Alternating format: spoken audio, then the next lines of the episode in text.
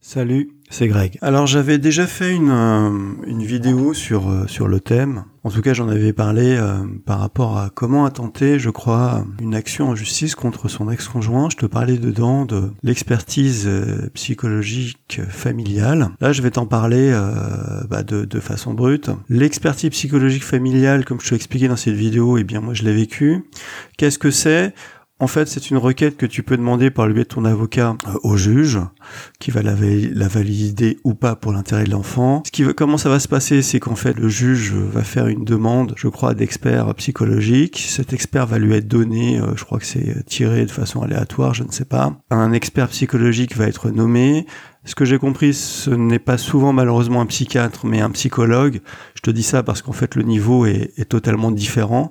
Parce que lorsque tu as un parent qui a des maladies mentales, malheureusement le psychologue vient moins à même de, de déceler cela. C'est un peu le problème lorsque la personne a des maladies mentales, comme par exemple un pervers narcissique ou un manipulateur. Tu rencontres des gens qui sont assez intelligentes en fait pour pouvoir passer euh, au-delà de l'expertise en fait psychologique. Alors comment ça se passe? Tu vas euh, être convoqué pour aller voir plusieurs fois donc ce psychologue euh, psychologique qui logiquement se trouvera dans le même lieu de, département en fait de ton tribunal d'affectation, c'est-à-dire que si tu es euh, jugé dans le 78 au niveau de ta requête, eh bien tu auras un expert qui se trouvera dans le 78. Tu vas être convoqué plusieurs fois pour être auditionné. Tu vas être auditionné, l'autre parent va être auditionné et aussi l'ensemble de tes enfants vont être auditionnés.